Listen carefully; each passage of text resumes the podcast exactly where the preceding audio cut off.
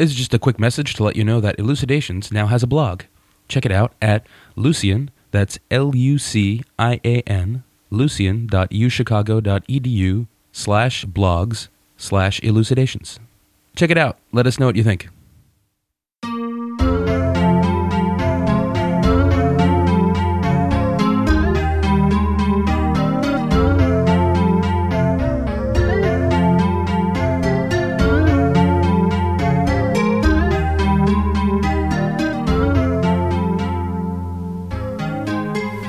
Welcome to Elucidations, a philosophy podcast ordinarily recorded at the University of Chicago, but which today is being brought to you from London. With me is Peter Adamson, professor of philosophy at the Ludwig Maximilians Universität in Munich and King's College London, and he's here to talk to us about the philosophy of Al-Kindi. Peter Adamson, welcome. Thanks. I'm really pleased to be on because I'm a big fan of the show. I think a lot of our listeners probably haven't heard of Al-Kindi before, so maybe we can just begin by saying something about the historical context. You know, who was Al-Kindi, when and where did he live, and so forth. Right. Well, he lived in the 9th century, which is the third century of the Islamic calendar, in Iraq, which is where he was from. He would have spent some of his time in Baghdad, but not necessarily his whole career in Baghdad. Baghdad was a city that had been founded in recent memory by the second caliphate of the Islamic tradition. So, first you have the Umayyad Caliphate, then you have the Abbasids, who sweep in from Central Asia and kick the Umayyads out. And one of the things that's interesting about the Abbasids, and probably the most interesting thing about them if you're interested in philosophy, is that they plowed a lot of money and resources into getting works of Greek science and philosophy translated into Arabic. And Al-Kindi was intimately involved in that process. He was the head of what's sometimes called a translation circle, which would have consisted mostly of Christians who were able to read Greek. They were often from a Syrian background. And Al-Kindi was coordinating their efforts so he would have been, for example, choosing which texts that would be translated. He would have been correcting the Arabic, improving the style of the translations that were produced.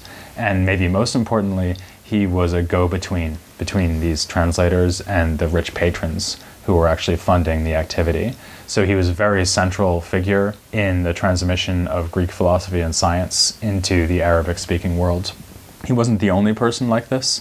So there's another translation circle led by someone named Hunayn ibn Ishaq, who was an expert in medicine, really, more than philosophy. But the special thing about Kindi is that he not only was intimately involved in this translation process, but he was also himself a philosopher.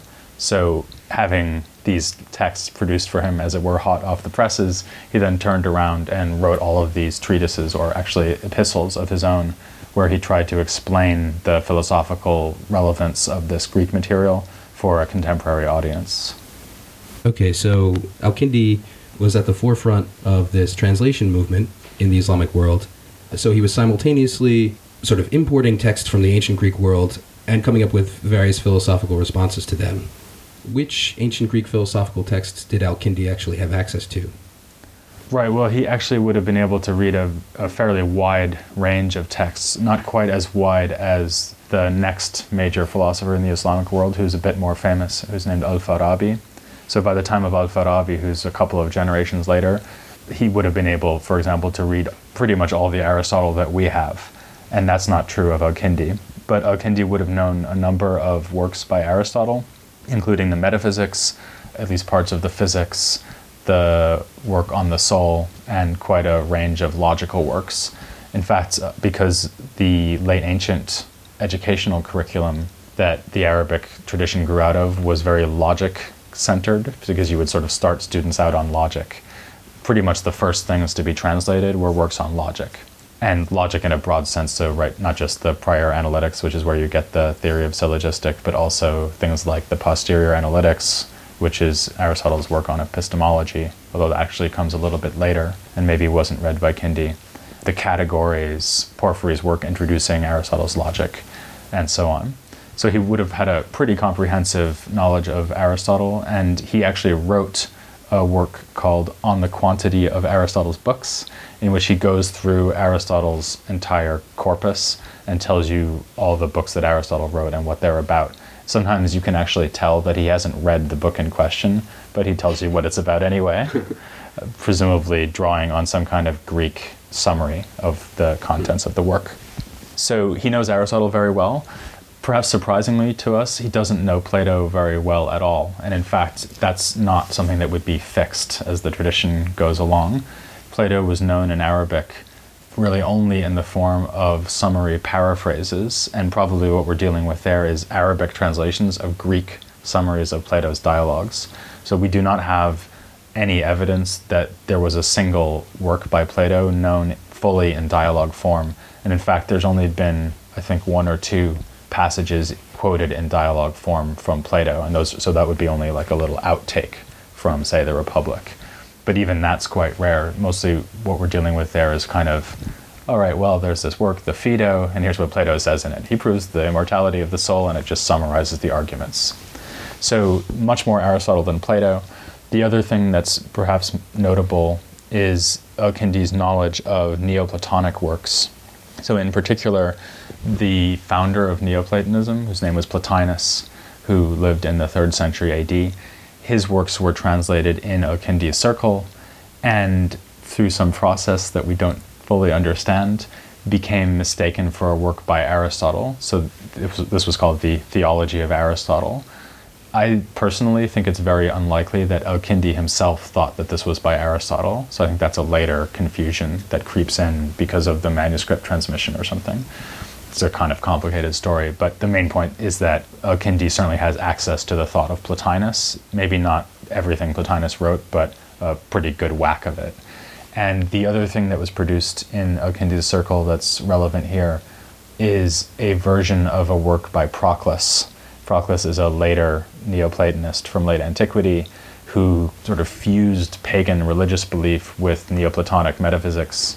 And maybe his most easy to read and use work is called The Elements of Theology, in which Proclus reduces his system to an axiomatic demonstration based on Euclid's elements. So, in other words, he starts with these fundamental axioms and then he just builds up these arguments.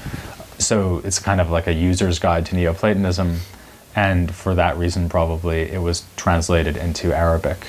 Again, the version that we get in Arabic is different from the one we have in Greek, and it, so it's rearranged and it's selective, just like the Arabic version of Plotinus. Some of the content is changed, just as with the Arabic version of Plotinus. An interesting footnote here is that the Arabic version of Proclus's Elements later on was translated into Latin and was called the Book of Causes, or Liber de Causis, and although it wasn't that influential in Arabic, in this new Latin guise, it became one of the most influential books to impact on scholastic Latin medieval philosophy. Thomas Aquinas wrote a commentary on it, and in fact, Thomas Aquinas was the one who announced that it wasn't really by Aristotle, as again it was mistaken for being, but was rather a work by Proclus. I guess we can say that Al-Kindi's take on ancient philosophy was maybe somewhat Aristotle centric um, is this the reason that Aristotle came to take on the importance that he did in, for example, Christian medieval philosophy and a little bit after this era? Not exactly. So I think to really understand why Aristotle is so important, you need to go back to late antiquity. So if you think about antique philosophy, right? So maybe some people listening to this, when they think of ancient philosophy, they basically think of Plato and Aristotle maybe the pre-Socratics before them, like Parmenides and Heraclitus. But it's important to realize that for Kindi, Plato and Aristotle were already more than a thousand years ago, right? So it's extremely ancient from his point of view, just as from our point of view. And what had happened in the meantime was, first of all, Hellenistic philosophy, which is the Stoics, Skeptics, and Epicureans. They don't have that much impact on the Arabic tradition because the works that they wrote were mostly lost and not translated into Arabic. The way that we know about Hellenistic philosophy is through authors like Cicero and Diogenes Laertius, whose works were not translated into Arabic. I mean, Cicero, of course, is in Latin, and there's no Latin Arabic translation movement. There's only a Greek Arabic translation movement. So they don't really know about Hellenistic philosophy anyway. I mean, they know bits. What they really know very well is the late antique tradition, which makes sense, right? Because it's the last thing to happen before we get to Arabic. And in fact, you might say that there's a real continuity that goes from late ancient philosophy, which is really the time where Neoplatonism is dominant, right up into the Islamic philosophical tradition by way of another Semitic language, which is Syriac. So, what you have to imagine here is that even as late ancient philosophy is kind of grinding to a halt, already in Syria, people are starting to translate works of philosophy, again, especially logic, into Syriac and write little commentaries or explanations of what's going on. And then that is transmitted to Arabic. And as I said, the translators were often from Syria. So there's a real kind of continuity. It's not like everything just collapses and then the Muslims come back in and pick up the pieces. It's more like an ongoing process that started in late antiquity. And the reason why this is all relevant to your question about Aristotle is that in late antiquity, the approach to philosophy was very Aristotle centric.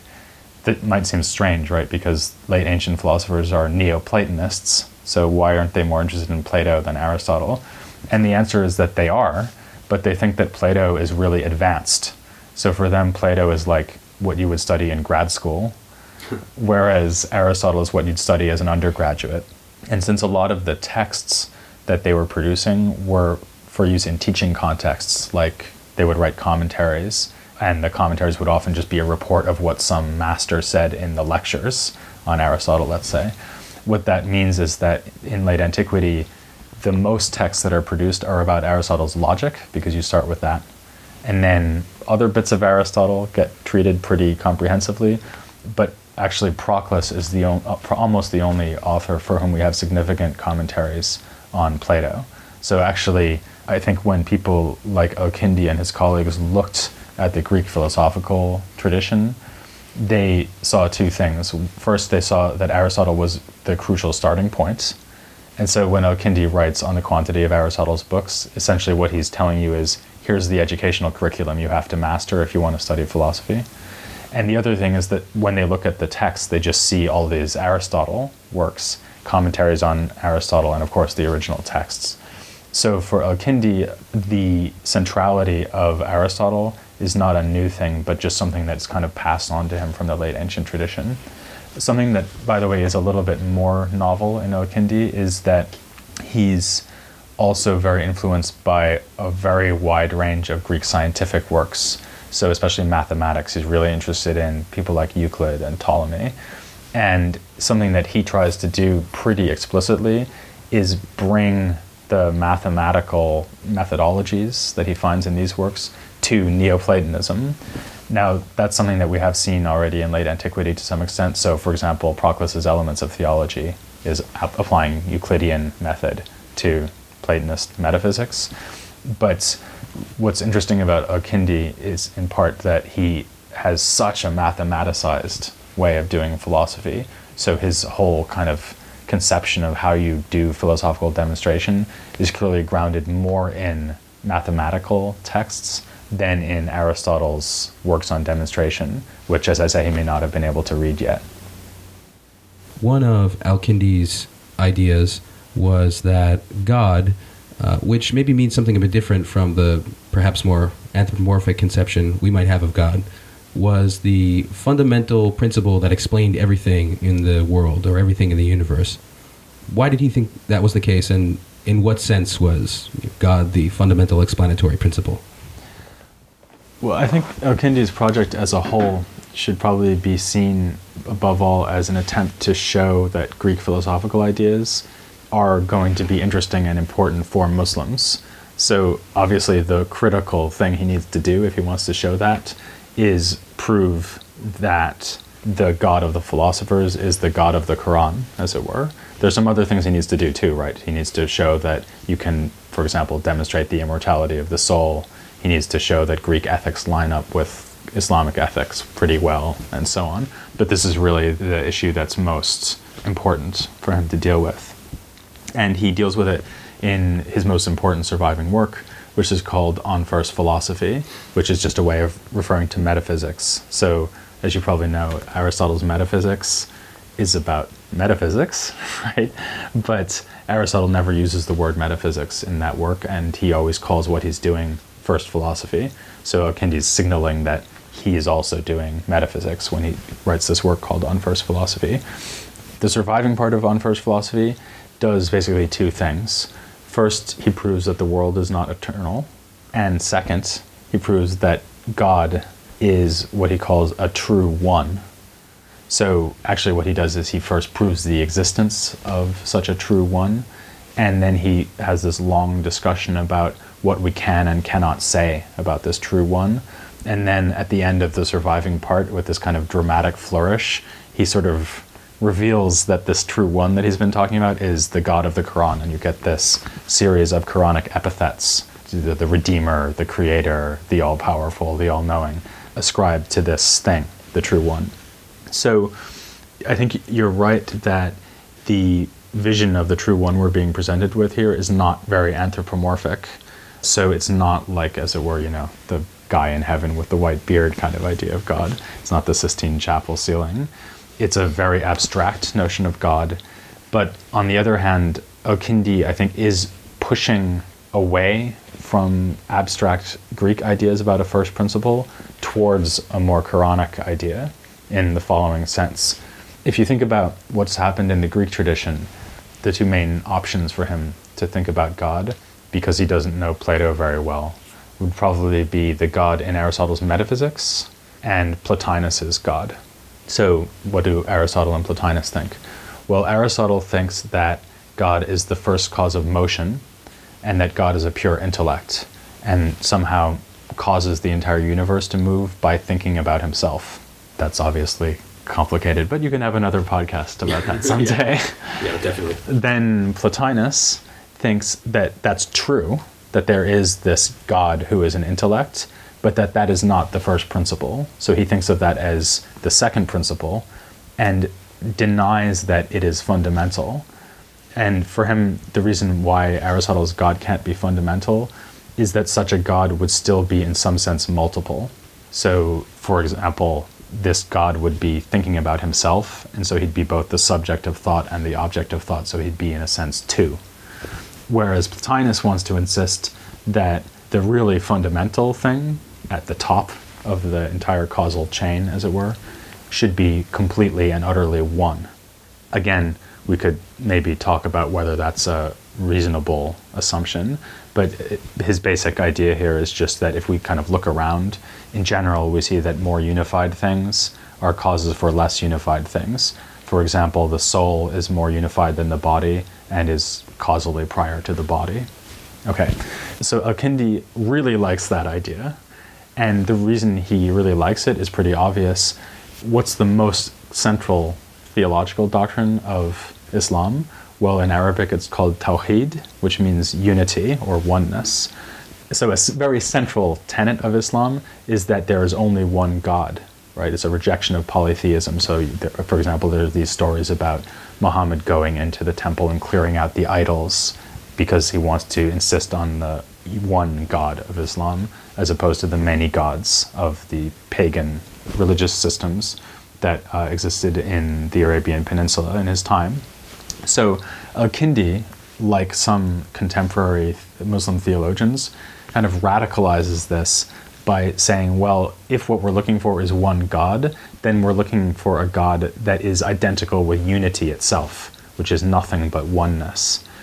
And then he thinks he can prove the existence of this God by giving this very complicated proof in On First Philosophy, where he shows that all other things that exist need to receive their unity from a source of unity which is fundamentally and purely one. Sort of the way that in Plato all horses, let's say, receive their horseness from the form of horse. So this is a little bit inadequate, but you can maybe think about Al-Kindi's God as being like a Platonic form of unity in the sense that he's one, he's the source of unity for other things, and he is in no respect multiple. That's really important for Al-Kindi. Okay, so we're going to call God the true one in order to emphasize that he's or it is completely unified. There's no way of even sort of breaking it up into pieces, even by imagining different parts of it. I think a common picture that we have in our heads now of like what an explanatory principle looks like is, you know, we go out into the world and we observe some phenomena and we see, oh, look, you know, I throw this billiard ball against that billiard ball and it does that. And then presto, we discover the laws of classical mechanics, and that explains to us, oh, you know, this is why whenever I throw the billiard ball and hits this billiard ball, you know, goes that way rather than this way, I can bring that under the heading of this general law that will predict whenever I do this, such and such will happen. Is that the kind of picture of um, explaining things that is relevant here, or is does the one explain things in a different sense? Right. So I think that what Al-Kindi would say is that you need to think about causation in two different ways at the same time because causation happens at two different levels. And this, again, is something he's really getting from Neoplatonism. So, if you're a Neoplatonist or if you're Al-Kindi, you certainly are not going to deny that physical things causally interact with each other. And in fact, Al-Kindi is a big fan of Aristotelian physics, so he's very happy to talk about the way things interact in terms of, say, being hotter and colder so he has this four element theory, like Aristotle. He thinks that the physical properties of something are going to be a function of these more basic elemental properties. And so he'll say, for example, that fire goes up because it's light, right? He doesn't say that God makes fire go up.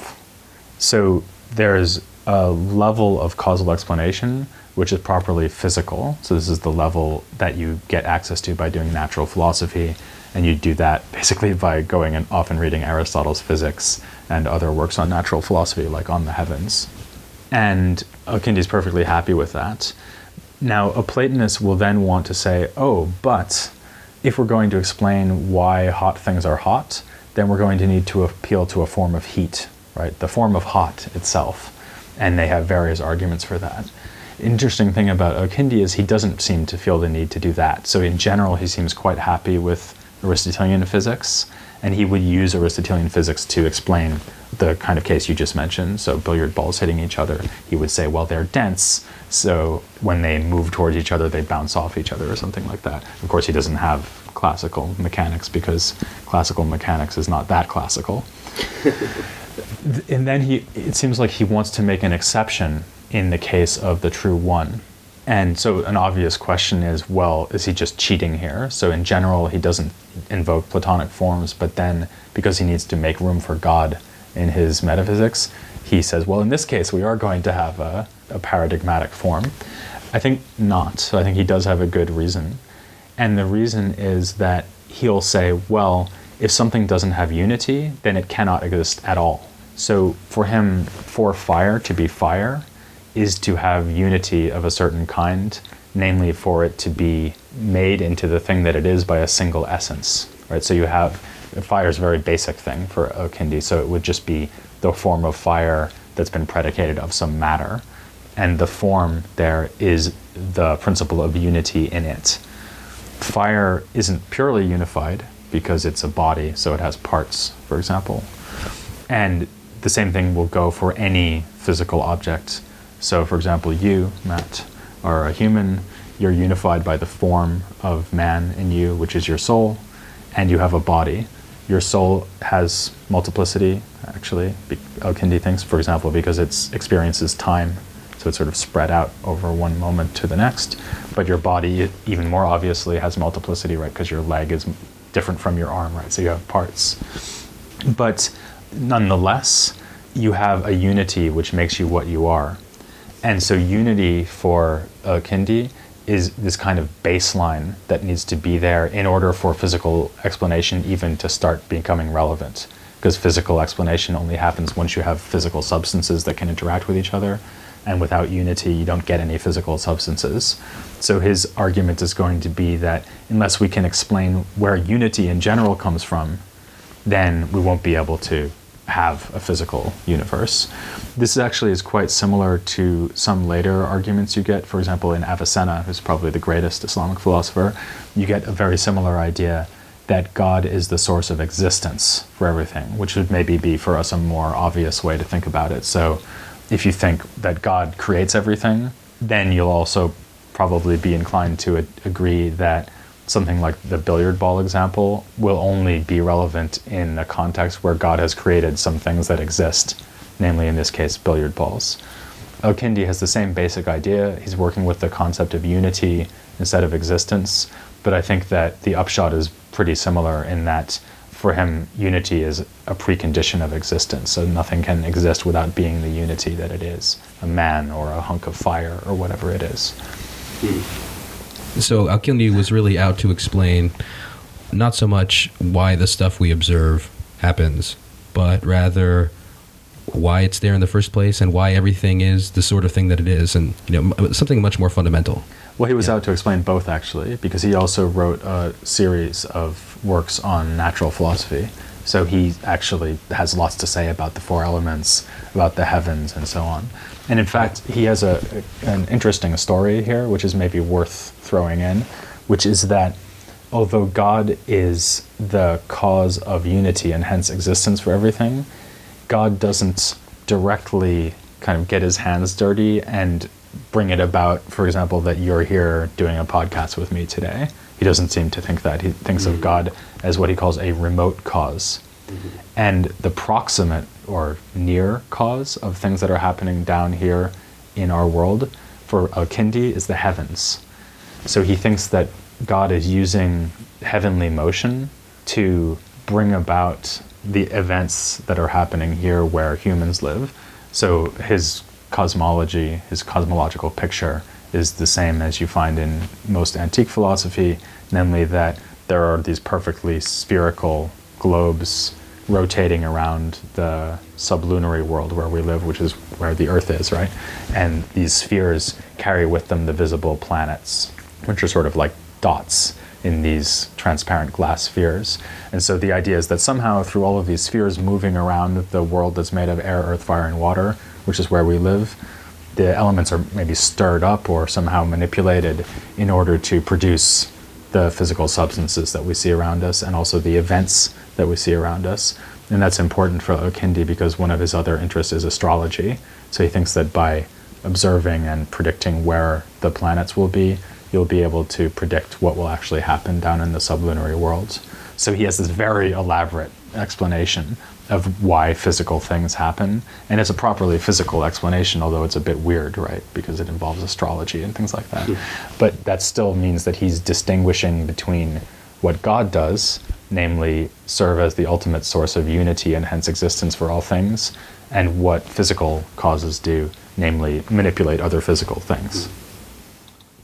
So another thing that Al-Kindi was most known for was arguing that the world was not eternal, as Aristotle had argued, but that there was actually a moment at which it was created. So why did Al-Kindi think that was the case? Right. So the first thing to say here is that by the world we mean everything other than God. So and what that means for Al-Kindi is apparently the physical universe. It's actually a little bit tricky because he definitely thinks that there are some immaterial things, at least our souls are immaterial. So that's a little bit of a problem. But let's just leave that aside and just think about God and the physical universe. And let's call the physical universe the world for the sake of uh, clarity of exposition. So there's two possible alternatives, right? Either the world has always been here, or the world has only been here for a finite amount of time. And Al-Kindi would have known very well that the answer that Aristotle gives to that alternative is that the world has always been here. So Aristotle argues explicitly in both the physics and on the heavens, and he presupposes it in the metaphysics as well, that the world cannot have come into existence with a first moment in time. That's impossible for various reasons. One reason that he gives is that if there were a first event, like a first motion, then there would need to be a previous motion in order to make that motion happen. And so you'd have a regress back into the past. So Al-Kindi actually has a very good reason to embrace the eternity of the world, which is that his favorite philosopher embraced the eternity of the world. So it's quite striking that Al-Kindi, unlike most other Islamic philosophers, especially the ones who explicitly put themselves in the Aristotelian tradition, he denies the eternity of the world, whereas people like Al-Farabi, Avicenna, and Averroes accept the eternity of the world. So why does he do this? well, there's a kind of a historical story you can tell, which is that he was acquainted with the arguments against Aristotle of a Christian late ancient philosopher named John Philoponus. And some of the arguments that he gives just reproduce arguments that Philoponus had given. But that still doesn't really tell you why, right? I mean, that just gives you a story about where he pulls the arguments from. So I think that the reason he wants to prove that the world is not eternal is because he thinks that everything must be either eternal or created, and that those two things are absolutely opposed. So, whereas Avicenna, who comes along a bit later, thinks that you can conceive of God creating the universe in the sense that it's causally dependent on God, but permanently so. Al-Kindi thinks that if the world is eternal, that means it wasn't caused by God. So that for him is the real crucial issue.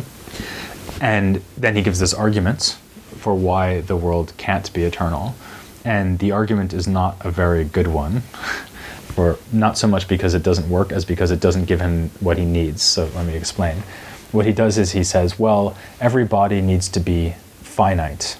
It might be potentially infinite, but it cannot be actually infinite. So if you imagine an infinite body, he thinks that there are various puzzles and paradoxes that would arise. The best one is the following thought experiment, which listeners can go home and think about whether this works. So here's the thought experiment Imagine an infinitely large body, like, for example, a bowl with an infinite number of marbles in it. So it's got an infinite number of marbles in it when we start. Let's take some out. So let's take out five marbles. And then we ask, well, how many marbles are in the bowl? Is it still an infinite number? Well, if it is, then we've subtracted something without changing the number or the quantity, and that's very weird. But if it's a finite amount left in the bowl, then when we put the five marbles back in, we'll be adding a finite number to another finite number, namely five. And so we should get a finite number. And so just by taking five marbles out and putting them back in, we've changed what's supposedly infinite into something finite.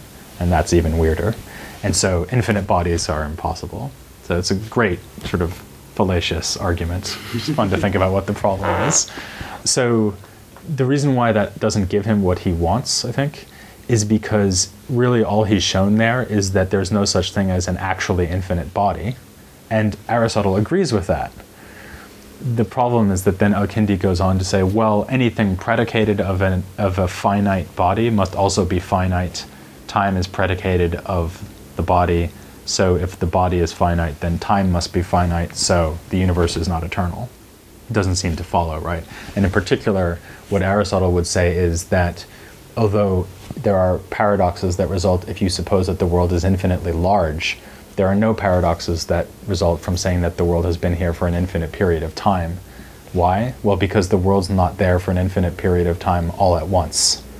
And that's when you get the paradoxes, is when you have an actually present infinity where the infinity is all present at the same time. But of course, the infinity of time can't be present at the same time, so there's no difficulty. Al-Kindi does, however, give one other argument, which is drawn from Philoponus, which I think is better. And again, uh, maybe we can leave it to the listeners to decide whether they think this argument works, but it's a lot more convincing than the thing about the marbles. So here's the argument If the world is eternal, then there must be a number of let's say, minutes that the world has already existed. How large is that number? And the answer clearly is infinite, right? Because that's what you that's the whole claim that the world is eternal.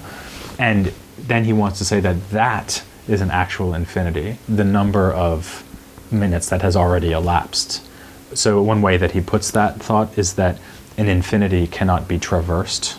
You, so you can't start at one side of an infinity and get to the other side and that's what you'd have to do in order to get to the present moment through an infinity of past time, right? But what that just means is that the n- number of moments or minutes that have already happened can never reach an infinite amount. It has to always be finite. And that shows that the world has only been here for a finite amount of time, he thinks.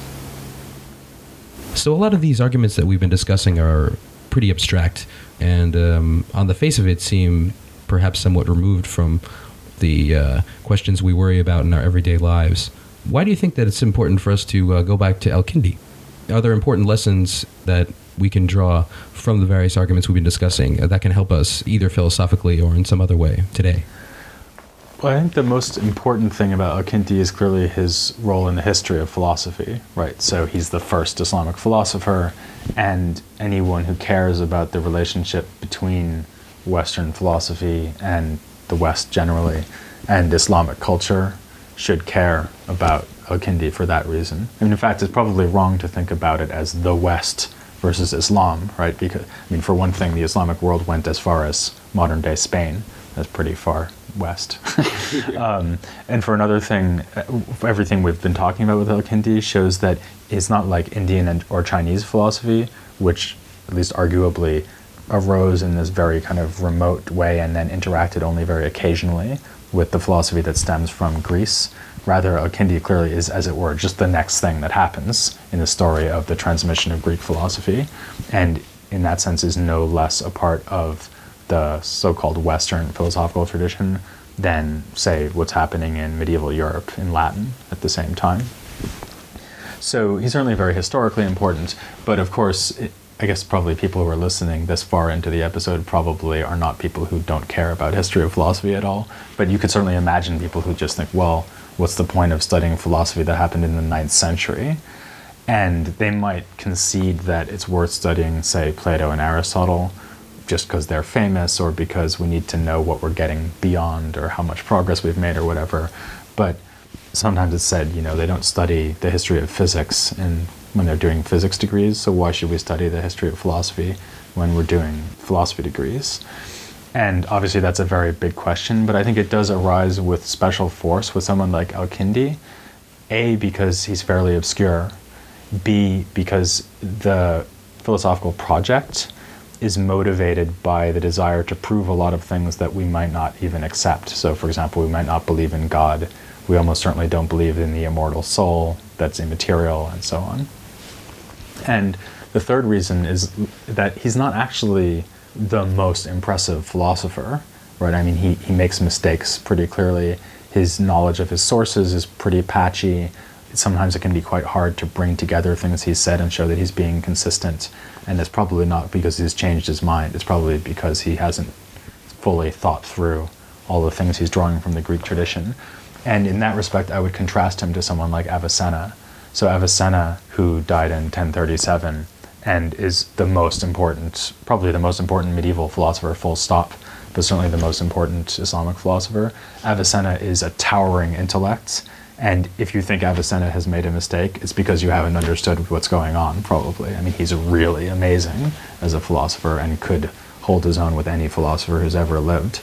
I don't think we can say that about Al-Kindi. So, this question, why should we do history of philosophy, I think arises with special force here because it's really the question why should we do history of philosophy when we're looking at a philosopher who's not even that brilliant a philosopher?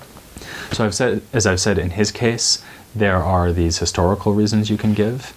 You can also think that some of the arguments that he gives are kind of interesting puzzles to think about, and even diagnosing the mistakes might be kind of interesting and instructive. So, for example, these issues about infinity that we were just discussing are fun to think about.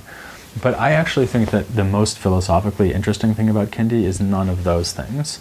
It's something that's closer to the historical issue, but is, I think, a philosophical and not a historical issue, which is this what Al-Kindi was doing, to say that it was unusual up to that point in the history of philosophy would be an understatement. It's really the first time it's ever happened that a philosopher is interacting so carefully with another philosophical tradition, which is in another language that he can't read.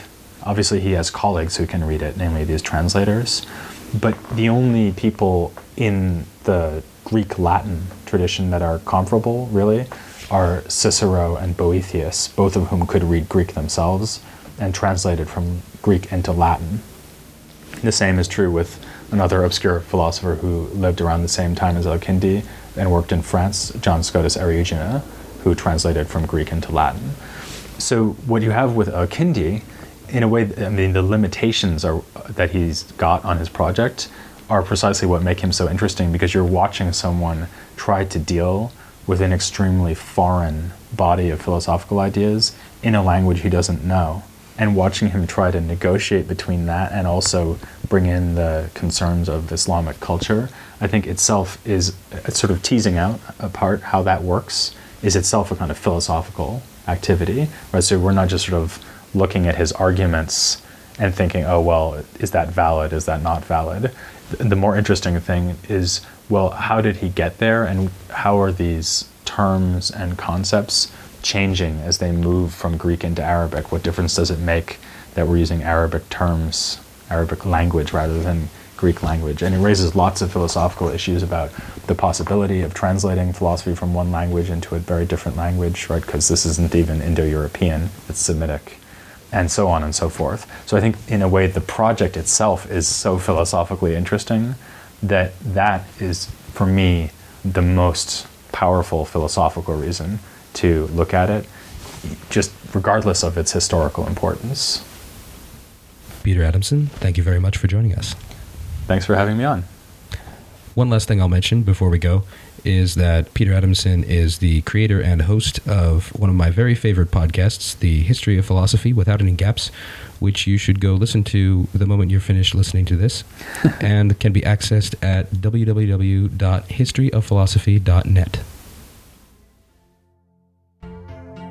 If you have any questions about this episode, you can post them to our blog at Lucian, that's L U C I A N, dot uchicago.edu slash blogs slash elucidations. On the blog, you can get background information on the topics we covered and join in the discussion.